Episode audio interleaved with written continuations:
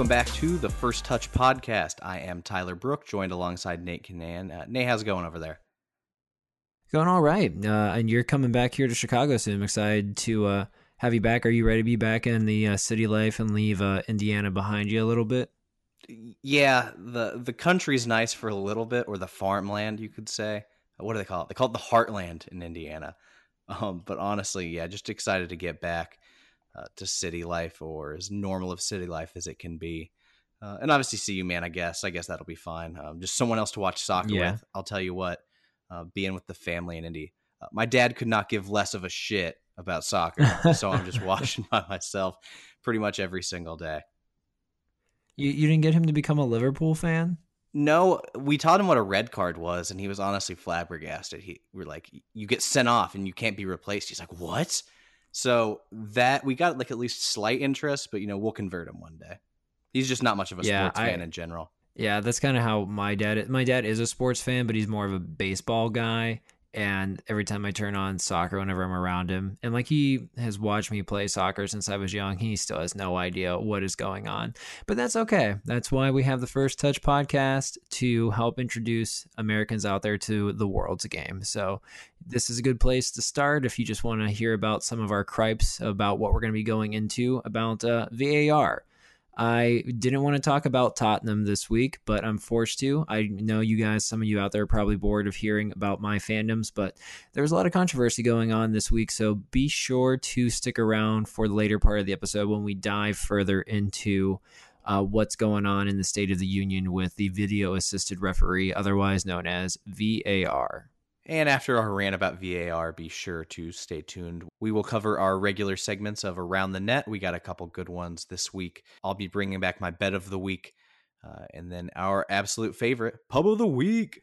Pub of the week, baby. before we get into that, definitely wanted to cover, you know, some of the matches recently. I do want to talk a little bit about Liverpool, considering how strange this ride has been since Project Restart. You know, I got to spend the birthday watching Liverpool uh, utterly dominate Brighton, which was nice. You know, they scored two goals in the first eight minutes of the match, uh, ended up winning that one pretty handily, uh, and then come right back and draw to Burnley. Now, all the respect in the world to Burnley, I think Nick Pope is potentially one of the best goalkeepers in the world, and I'm willing to say that. But Liverpool's just been so inconsistent since the restart. I think just knowing that you're going to win probably takes a little bit of the mental edge off. Uh, win the league, sorry. I think knowing that you're going to win the league probably puts you in a different mental state uh, coming back uh, from the shutdown. But still, man, it's weird watching a team that was the most dominant in the Premier League start struggling. Uh, Yeah, that's that's what I want to ask. Like, how are you feeling about the way that the team is playing right now? Because personally, I don't really think it's necessarily a bad thing the way that Liverpool's is performing right now. Of course, they had the great match that you mentioned on your birthday against Brighton, but whenever they are held to a, a team like Burnley, I the whenever I'm watching this team on the field, it's a little bit of a different Liverpool. And I'm not talking about in terms of like style formations or pace of play. I just think that they're giving more of their bench a deeper opportunity to, you know, use those legs. I think that they still want to win, but I think they're also, you know, correct me if I'm wrong here. I'm seeing a lot more players get a lot more time on the pitch than they otherwise normally have because there's not as much on at stake right now and I think they're trying to ensure that their future stars or they're just future players in general have a little bit more of a sea legs to what actual the pace of play in the Premier League is like. Yeah, absolutely. I think it's a good opportunity for them to see what these young guys got. Most notably, we've been seeing a lot of uh, Neco Williams on defense and then Curtis Jones in the midfield. Two young guys that have been playing, you know, pretty well. But you can see there's a couple times where there's lapses and then it ends up, you know, biting them in the rear end. It's, it's an interesting place for Liverpool to come in. Obviously, I don't think that anyone ever wants to go into a game with the expectations that you're going to lose the game, but there's so many weeks still left to play. And I, I use weeks in asterisks. I, I should say more so match days. If this was a regular schedule, there would be still several weeks more than a month and a half left to play in a regular Premier League season. And it's quite outstanding. We, we know that uh, Liverpool clinched the league faster than any team has uh, done before. So they have all of these matches left to play. So they do have a lot of influence on how the remainder of the table stands out. And I don't know if even that kind of thought goes into like how they're going to prepare for these future matches. Well, I know Klopp said that he had no intention of, you know, letting off the gas essentially. I think he did have the intention of trying to break records. I think they still can break the points record. So I'm very excited to potentially see that. It's funny that Liverpool before the shutdown was the most dominant team, but now we have one uh, I wasn't really expecting coming back from Project Restart, and that's been Manchester United. I mean, yeah, Manchester United definitely is worth talking about here, especially a couple of the uh, stars that they have on their pitch right now. I'm scared, man. I'm scared for next year. That team is so damn talented. Uh, they're young. I think the back line could use maybe a little tweaking, but when you look at all those guys making plays, specifically Bruno Fernandes and Mason Greenwood, you pair them with all that talent in the midfield and up front, and I mean, you can see it already. They're just blowing out teams. So I'm going to say something that might be a bit of a hot take, but Bruno Fernandes at this time should be in the contingency for the Ballon d'Or. And here's why. So this is something that is unique, I would say, to European soccer. It is a trophy, otherwise known as the Golden Ball, that is awarded every season to the player who did the best that year, essentially. Not the best statistically, but who was the best all around footballer in that year that made a huge impact for their club, country, everything that's around it. Bruno Fernandes, he is coming out like wildfire and really making a huge impact to this Manchester United team that didn't have a great start to their season. And I don't think they would be in the position that they're at if they didn't have someone like this on their side of their team. And we got to even talk about the impact that he also has for Portugal. He's a uh, he plays on the Portuguese national team. Obviously, he stands out alongside CR7. Cristiano Ronaldo also plays for that team as well. And he's able to make a huge impact on that side too. He doesn't just fall into the background like a normal other day player would be. Yeah, I don't think he's going to win it. I think he deserves some kind of recognition in that conversation, but I just simply think he hasn't played long enough for United to earn that award yet. Could he next year? I definitely think there's a real possibility. But I mean, he's such a catalyst for that team they already broke a record. They were the first Premier League team to ever win four consecutive games in a row by three or more goals. Like, think about just that sheer dominance uh, since Project Restart. And he's in the front of it, man. You see these free kicks he's launching into the goal. Uh, you see how he's distributing. He's so much better than I ever thought he would have been when he got transferred in. And I think, you know, with him and Pogba in the midfield, uh, you look again at guys like Rashford, Greenwood, Martial. That's a team that genuinely could fight for the top spot in the Premier League next year. Yeah, and just talking more about Bruno, his statistics for this season 10 appearances, 7 goals, 6 assists, and he only has one yellow card. So, short amount of time, huge impact, and not that much of a reckless nature on the field with only one yellow. Yeah, I, again, I see what you're saying with the Ballon d'Or. Just props to him. He's completely turned that team around. I, I, can't say I'm excited as a Liverpool fan to see what happens, uh, but I can definitely respect it, and I am very interested to see what they can do next season. Okay, and with that being said, we're going to talk about something that we gave as our trash of the week last week as our main focal point this week. Let's talk about everyone's fan favorite, as we know of VAR.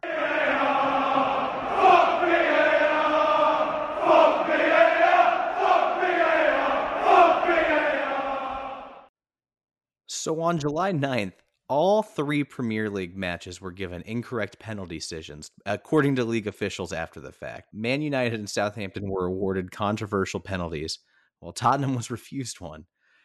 I get it. VAR has always been controversial, but especially since the beginning of Project Restart, uh, it's felt exceptionally incompetent. I mean, the fact that every single Premier League match last Thursday uh, had an incorrect VAR decision uh, is just infuriating. Why can't they get this right? I don't know. Like the, the essentially the whole point is technology is supposed to make this better, right? And you know, we'll talk a little bit more on this. And there is some data theoretically from a couple years ago that said that it improved things, but right now it's just it's getting things flat out wrong. Like we're taking the time to review these. Watched one on Sunday of Crystal Palace and Aston Villa where there seemed like an inconsequential. They claimed a handball hit him on his shoulder for a goal and it was called back. It just seems like VAR is getting in the way more than it's actually helping right now, and it's just it's driving everyone insane. Yeah, even Arsenal's manager came out to say that we need to have a conversation in the offseason about how VAR works. He says that he just doesn't understand the ruling system behind it. And I think that's the same thing uh, that a lot of people are having because it's just so inconsistent. It's missing calls, it's making up calls. It, I don't really understand why it is this difficult. As someone that's grown up playing soccer as well as watching it, the referee does add a little bit of an element to the game. It feels almost as if um, I don't know, Tyler, if you've ever watched like WWF wrestling back in the day or anything like that. I, am sure we have a couple of FTFC fans out there that that listen to this, but the comparison that that I'm making between like soccer and WWF, it's it, the WWF is like a spectacle or WWE now, excuse me and like there's always this kind of what's the referee seeing not seeing and that can dictate those wrestling matches. It's kind of what soccer used to be before the whole var if the ref caught something if the ref saw something it could change a little bit of the game. It's a little bit different than what we have here in america with like just the way that basketball is monitored or football or even hockey. I know baseball is slowly starting to change and turn uh, with more video cameras um, away from the old school like refereeing and umpiring uh, that are out there. With this VAR system, since it's not consistent, it really doesn't serve any good to the game, and it's frustrating a lot of people uh, it, just kind of makes the pace of play so much slower than it already is now, especially in the Premier League where there's water breaks every half now because of the of COVID precautions. With with this, it just makes a lot of the games that I'm seeing play a little bit more like pinball wizard games where there's not as many uh, good good as um, a, a flowing motion kind of finesse type games and it's just a little frustrating to watch and i can understand why these coaches are upset and mad because they they just don't know how to coach to this or manage these teams where the game itself is kind of at jeopardy of just shifting into something that they don't know what it will be, but doesn't really seem like anybody likes where it's going. I, I think as an American sports fan, the thing I see is the biggest difference between VAR and, you know, replays in other sports. And again, this might just be because I'm not the most knowledgeable fan as far as rules go but the rules in soccer seem so much more subjective than let's say American football. Uh, and I don't want to get into a discussion of what is a catch. We don't have to do that. But when you see, you know, is someone's knee down or did the ball drop? Like those are pretty concrete things you can prove in in review. With soccer, it's like, did that guy do something warranting a penalty? And then the rules are like, eh, kind of. I don't know and then we just have these controversies. It's not weekly anymore; it's pretty much daily. It's every single match. It feels at this point. Uh, like I, I, know we've been talking about since Project Restart, the very first game where the ball crossed the line and the sensor didn't go off. And again, it, it just blows my mind that like our own eyeballs are unable to make that ruling the judgment call because we're relying so much on the technology of VAR and different systems of that. So like you know this is going to be a ludicrous question. So what happens if the sensor goes off and the ball's in the middle of the of the field? Are we then going to say like oh no it's a goal. Like no like of course we're going to say like hey the ball didn't cross the line or x y and z didn't happen. Clearly the ball's in play no goal happened. But then why aren't we going back and backing up like actual rules of things that we can witness and see? It's just infuriating and i, I don't like what yeah i completely agree with you and i think it's fascinating to me because var has taken years off of our lives collectively and yet it's only been around in the Premier League for two seasons. So we're talking a lot about it, and it is taking like this. This episode is focused on something that we could be a lot more fun to talk about. But I do think that it doesn't need to be this broken of a system. I think it does serve a purpose, and it comes with good intentions. And of course, we we, we know one of the phrases is "the path to hell is paved with good intentions." But there is no good intentions outside of this. I I think there's what they could start implementing if they wanted to change the way that this VAR situation works is maybe make it more so like how hockey works, for example. So say like uh, I know a, a, team will challenge a rule on the ice if like a goal happens. So also very similar to like a coach's challenge, I would assume in football. If that challenge doesn't work, then uh, say like if they you go back the and challenge. they review something, yeah, you, you you lose something. So maybe you could lose a substitution maybe something along those lines to make it a bit more on the line for these teams because if we're leaving into the hands of this objective overall all-seeing robot eye that is manned by a person and we all know humans are flawed as well it just isn't really working in this iteration. I think it should be a little bit more so in the hands of the actual management of both of the teams on the field. They can request to have these VAR rulings whenever they don't agree with what they're seeing.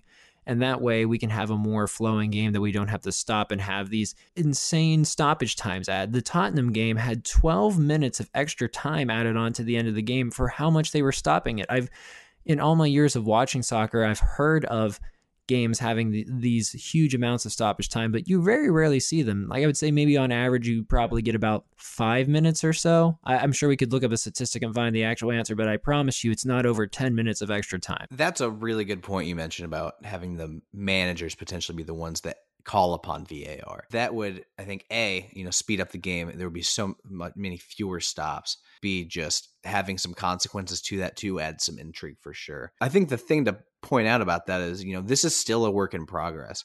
As far as the first early iterations of VAR, that actually began in 2010. It wasn't even approved by the International Football Association Board and actually written into the rules of soccer until 2018, right before the World Cup. Again, it only made its way to the Premier League and the Champions League two seasons ago, uh, if you're including this year. So there's a lot of ways this can be changed, ideally in the future, and I would hope the officials will kind of embrace the change and know that it is a work in progress.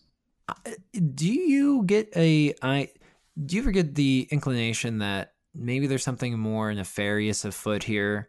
you, uh, uh, football is um, is known to have a little bit of things going high going on behind the scenes and shady alleyways or behind the curtain, so to say.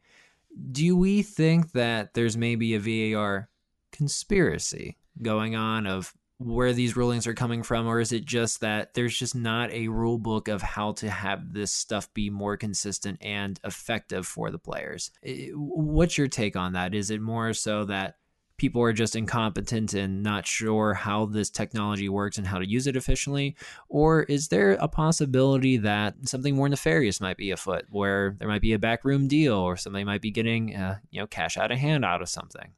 I mean, as a podcast between just the two of us, I'm more than happy to put on my Alex Jones voice and just go on a whole rant without any evidence that there's a deep state conspiracy about VAR rigging every game in the world. Unfortunately, I don't have any evidence to back that, so I'm not, I'm going to pass on that. I think there's a possibility, right? Yeah, I mean, yeah. I, am not saying that we have to jump into a conspiracy. I was just kind of uh, uh, wondering of your opinion because yeah. personally, I don't think that it's going to be that big of a conspiracy. But with that being said, th- there has been actual reports. You can look up uh, articles from the New York Times. You just do a simple Google search about corruption in the FIFA organization. There has been confirmed uh, ticket buying or lottery buying of bids for the Russian bid where the World Cup was just at and the upcoming Qatar.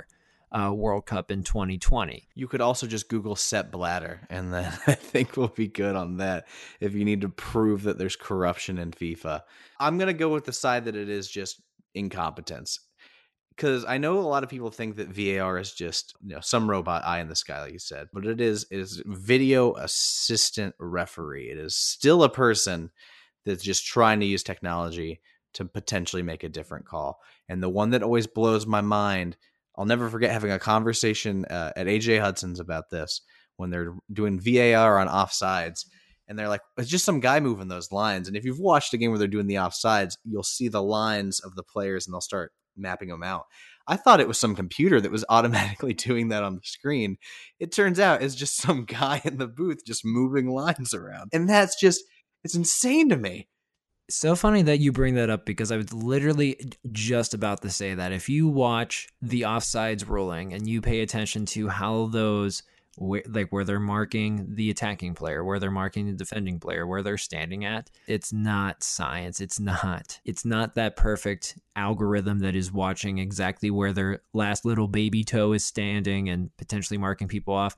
They're probably also feeling under intense pressure of like thousands, if not millions, of people watching them too. It's like, oh shit, I gotta hurry up and do this and make sure I do this right.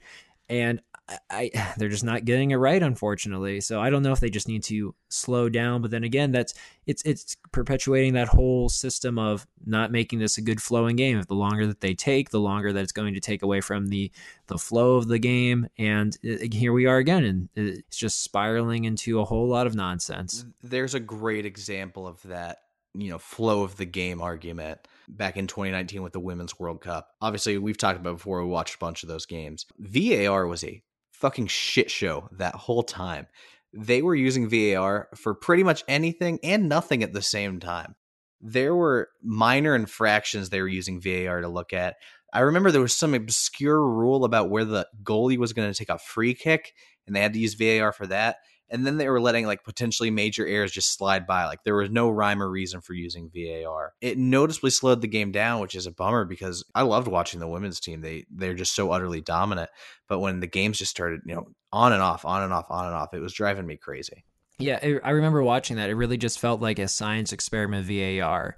But then again, are we surprised? Just another way to dictate what women can and can't do, right? Oh my gosh. Man, I uh, hopefully we can get a women's player on here soon. Uh, I would love to do an episode about the women's. Oh, absolutely. Yeah, that's something that we need to be shouting from the rafters is how strong of a presence that our uh, women's players are in this country. Just talking about, so like for example, even just a team like the Chicago Red Stars, the just the women's professional team here in Chicago, like they have a lot of great players, and some of those also represent like our country. Our our women's team is so strong, and all of those players and all those women's that definitely need to be uh, champions within this country. And they are. They are, and they deserve it. They just deserve a little bit more publicity and a little bit more money. We'll say that here. Hot take for some, but no, they, they deserve to have equal pay, if not more. Pay them more than the men. Like they deserve it. They're a lot better. They're so much better. I do want to bring up. What I feel like we're just piling on VAR, and I do want to bring up one positive point of data uh, I found a team of sports scientists in Belgium actually studied VAR use for over two years uh, over multiple leagues. Uh, and they did actually show that VAR improved the accuracy of potentially match changing referee calls from 92% to 98%. And I think at the end of the day, when you're doing like a cost benefit analysis of VAR, like, is that 6% worth it? What do you think? When I hear you say that, there's a lot of things that go through my mind, and it's a, both a yes and a no answer. And that's pr- why we have these VAR conversations because it, it's infuriating, but it does make sense. Six percent doesn't sound like a lot, but when it's from 92 to 98 percent, clo- that's closing on a huge margin that almost makes it a hundred percent accurate uh, game. However, where the is it worth it? No, there's so many iconic moments in professional football from decades and decades that are all on questionable calls. Um, one, uh, uh, there's a movie out I, I, highly recommend. It's a Maradona Hand of God. I think it came out in the early 2000s that talks about Argentina in the, uh, I think it was the 92 World Cup where Maradona scored a goal. And from the angles that the referee saw and our cameras saw, it was either going off of his head or off of his hand and that's secured the win of them for that game was that handball goal. Would that have flown in 2020 soccer? Absolutely not.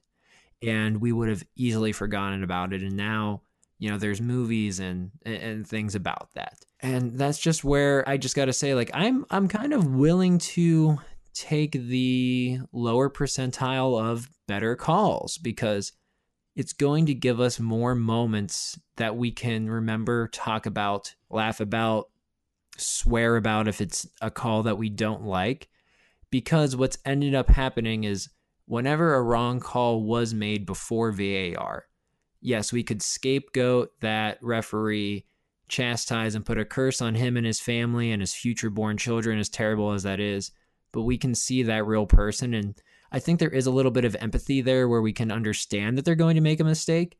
But what is absolutely unacceptable, what's happening is now that we have this all seeing eye that, that's still manned by a real person, we're not able to give that same level of empathy, right?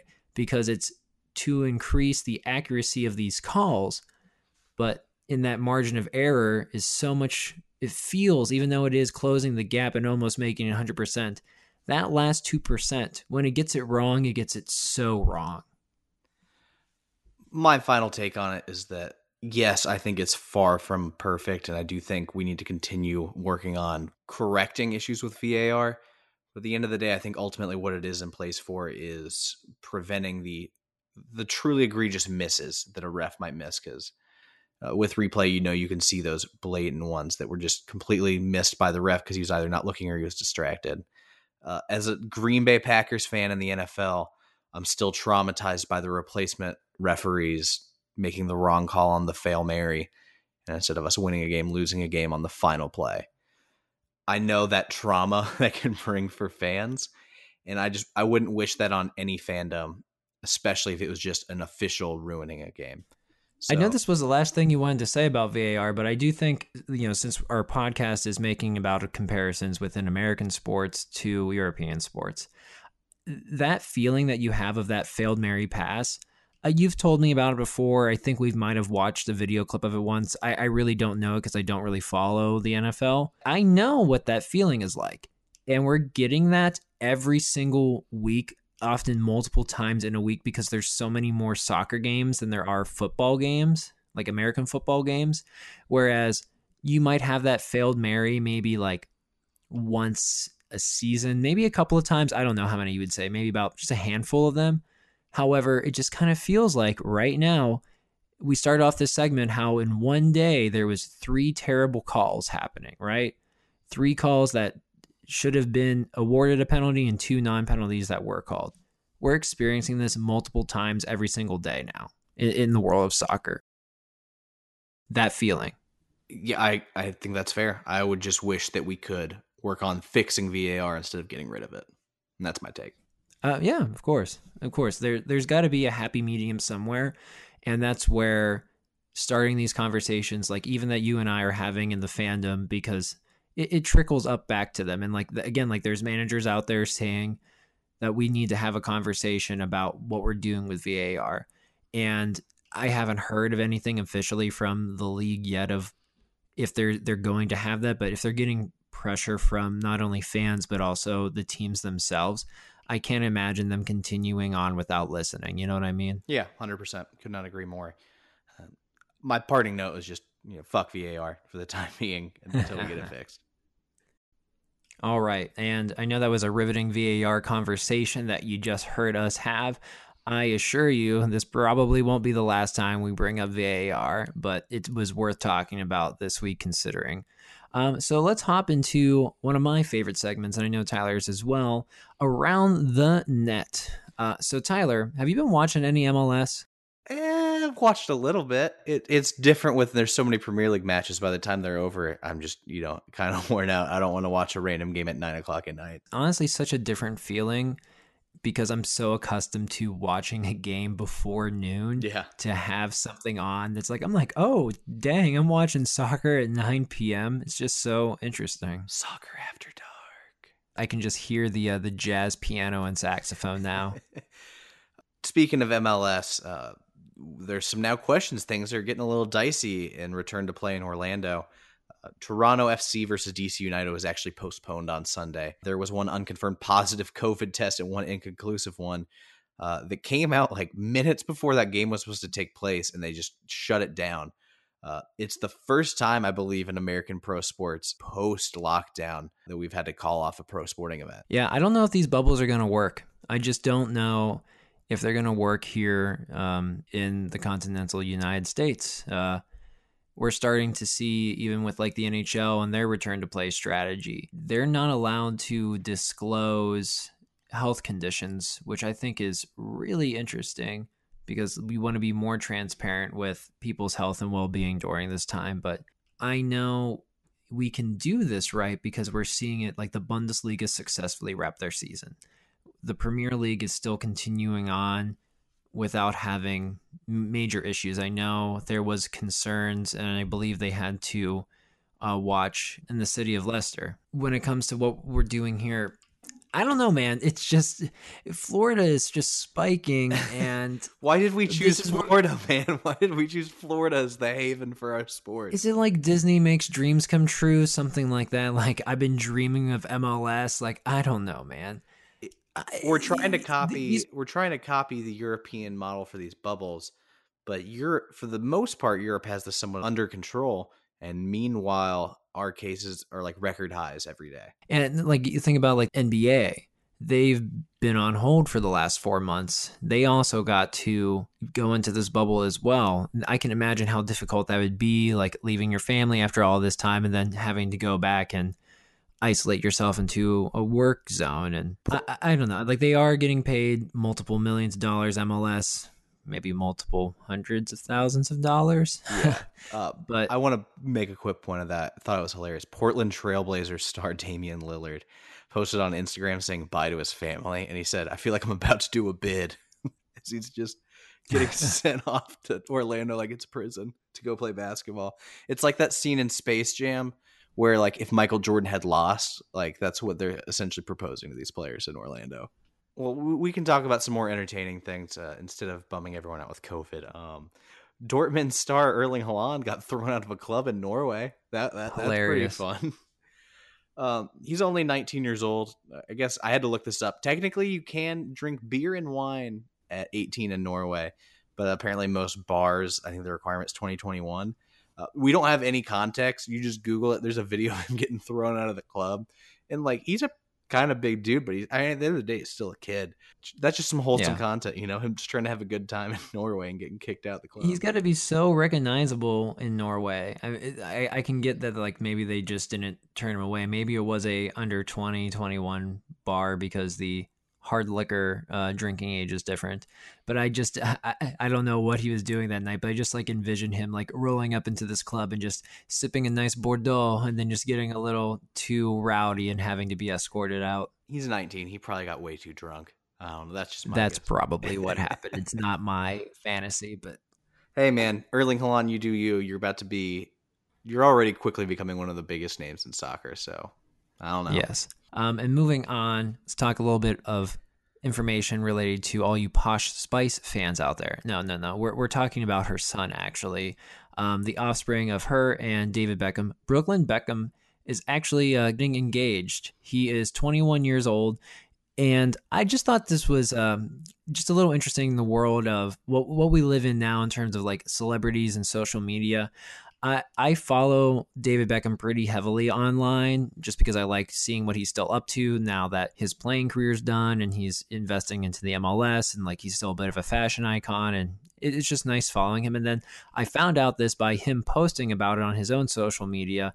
And of course, like his uh, soon to be daughter in law and his son, like all have social media and it's just like a very interesting wave of like how nothing is private in celebritydom and kind of it just feels because like I, I know Brooklyn has tried out like uh, for these younger youth teams and doesn't really seem to have as huge of a future in, in soccer as his father did but it's just kind of interesting seeing like everything uh, being a little public. It just it just felt weird because I remember you know being younger and like hearing about like him and his family, and now you don't really like think about that stuff like oh like they're human like milestones are being reached for them and as i reflected on my age on my birthday uh, and then i see that david beckham's son is old enough to be engaged uh, man that's really sobering for me yeah you tied that together a lot better than i could have basically could have just said that in two sentences but yep i agree with you my the around the net subject i could not wait to talk about this week Man U fan Tony Ward, a 55 year old, bet his entire inheritance of 55,000 pounds on Liverpool to win the league. I have so many questions about this. Nate, I know you're not big on gambling, and I kind of am. Never in my fucking life would I ever bet my entire inheritance on anything. Crazy. I- am laughing at this because there's so much to unpack. The guy is 55 years old making this huge bet. 55,000 pounds it's a, on a team that's not Man U. It, it's was, a rival. What? I think the part that messed, yeah. I think the part that just destroys me like, you know, I'm a Liverpool fan like awesome we won the league. Two things about it. One, the payout was not great. It was 4 to 6 odds. Like they were heavy favorites to win the league. Two, he got this inheritance from his mom, who was a diehard Manchester United fan. Like, you're just you're just shitting on your mom's grave to bet on the rival to win the league. It was a safe bet though. Like he still came out like net positive over that. You know, like the payout wasn't huge. It wasn't one of those things where he he tripled his profits. No, like he walked away with 55 to 91, which is still a win, but I guess it's a safe bet. You know, who who would have not thought that Liverpool would have been uh, walking away the champions of the Premier League this season? I know after you know my heart was broken in the Champs League's final against them, I walked away from that match assuming that Liverpool was going to win and dominate the league. Obviously, Man City gave them a run, shut them down, but it's just a lot to unpack. I wonder, you know, uh, maybe he was just going through a lot. Losing your mother, I can imagine, is a very difficult time.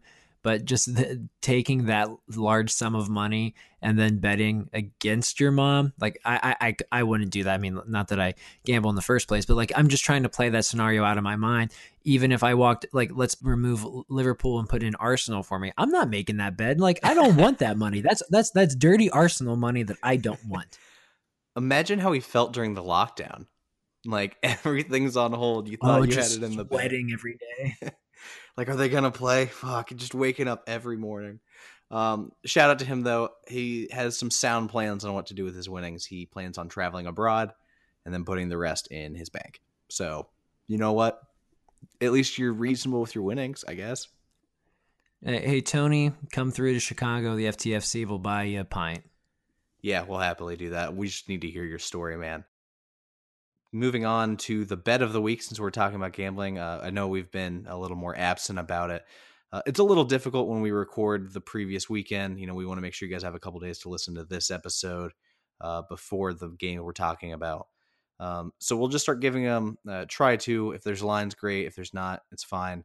This week's is going to be Saturday's match on Norwich versus Burnley. Uh, whatever the over under is, just take the under, man. Like Norwich has been so they've been emotionally defeated since before the restart. Every time I watch them, they all just look sad. And they've already, you know, clinched relegation. So congrats on that. There's just no fight in them anymore. And then meanwhile with Burnley, I know they scored a goal against Liverpool, but this is a pretty defensive oriented team. Uh, Nick Pope, their goalkeeper, leads the league in clean sheets. Uh, as long as the over under isn't set at like one and a half, uh, just take the under there. I think that's a pretty safe bet. Alrighty, and now we're going to shift gears to everyone's favorite segment, the pub of the week. Pub of the week. All right. Okay. We got a cool submission here from a member of the FTFC out in Pittsburgh. We got Sam De Gregorio. He is giving a highlight to Piper's Pub. Piper's Pub is located at 1828 East Carson Street in Pittsburgh, PA. Uh, that's actually on the south side of Pittsburgh, as uh, many of our listeners know. That's my old uh, city hometown. South Side is such a fun area. It's a huge strip of just bar after bar after bar. They're one of those bars on there. They describe themselves as a pub in Pittsburgh that features football, cask ale, whiskey, and damn good pub grub. Uh, Sam says it's the only place that he knows where you can get cask style ale. That's the English style of hand pump beer. It's often served a little warmer, and their food's great. He recommends their scotched eggs for an appetizer and their shepherd's pie as one of their main course options. Uh, so, uh, shout out to the Piper's Pub there. If you find yourself in Pittsburgh and you're able to uh, stop through, tell them the FTFC sent you thanks to everyone for listening. Uh, be sure to subscribe if you haven't already. Leave us a review on Apple Podcasts if you can. Uh, that does wonders for our search rank. We very much appreciate it. Um, Nate, anything else you got for the audience today? Um, that's it. Uh, we will just leave you with how we always do with there is no room for racism.